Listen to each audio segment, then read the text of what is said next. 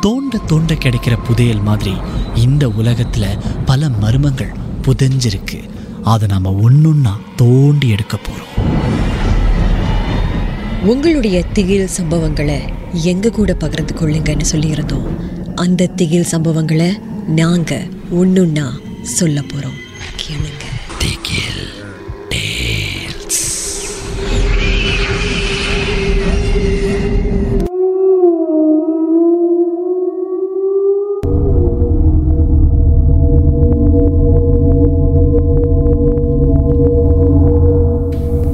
நிவேதா இவங்க அம்மாவோட எப்போதுமே அவங்க இரவு நேரம் வேலை முடிஞ்சதும் வீட்டுக்கு வந்து காலையில் ஏழரை மணிக்கு சிற்றுண்டி சாப்பிடுவாங்க. இதுதான் பதினஞ்சு வருஷமாக வழக்கமாக நானும் என் அம்மாவும் செஞ்சுட்டு இருக்கோம் ஆனால் ஒரு நாள் பயங்கரமான ஒரு சம்பவம் நடந்திருந்துச்சு. நான் காலையில் ஏழரை மணி வீட்டுக்கு வந்துட்டேன் வேலை முடிஞ்சு. அம்மா வழக்கமாக சமையல் அறையில் இல்லை அவங்க அறையில் இருப்பாங்க. அம்மா அம்மா வந்துட்டம்மா வீட்டுக்குன்னு சொல்கிறேன் எப்போதுமே ஒரு குரல் கேட்கும் அம்மா தான் வந்து திறப்பாங்க கதவை. அதுவும் நடக்கலை.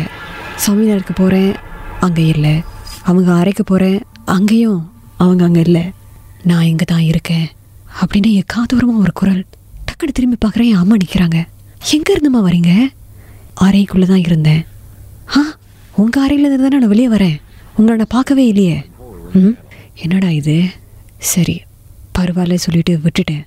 நான் எப்போதுமே என் தாத்தா வாங்கி கொடுத்த தட்டையில் தான் சாப்பிடுவேன். ஆனால் அன்னைக்கு அந்த தட்டை மேசையில் இல்லை. ஒரு பிளாஸ்டிக் பிளேட்.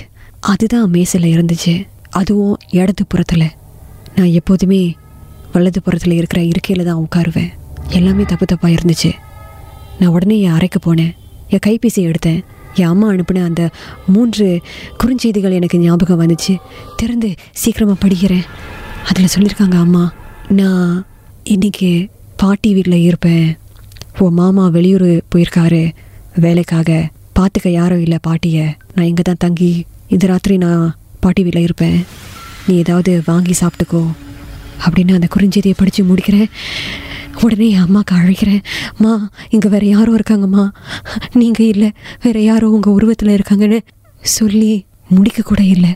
அந்த உருவம் என்னை நோக்கி வந்துச்சு. நான் கத்துறேன் கதறேன். யாராச்சும் எனக்கு உதவுங்கன்னு எவ்வளவோ கத்துனேன். என் பக்கத்து வீட்டுக்காரங்க கதவை தட்டுறாங்க. எப்படியாவது உள்ளே வர முயற்சி செய்கிறாங்க ஆனால் அவங்களால வர முடியல.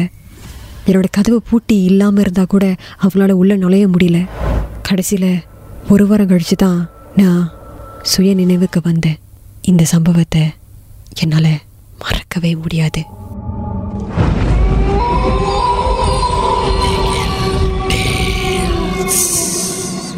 இந்த உண்மை சம்பவங்கள் உங்களுக்கு ஒரு பொழுதுபோக்காக அமையணுக்காக தான் தயாரிக்கப்பட்டிருக்கு. அப்படி இதை கேட்கும்போது உங்களுக்கு ரொம்ப பயமா இருந்துச்சுன்னா தொடர்ந்து மற்ற மற்ற பாகங்களை கேட்காதீங்க. திகில்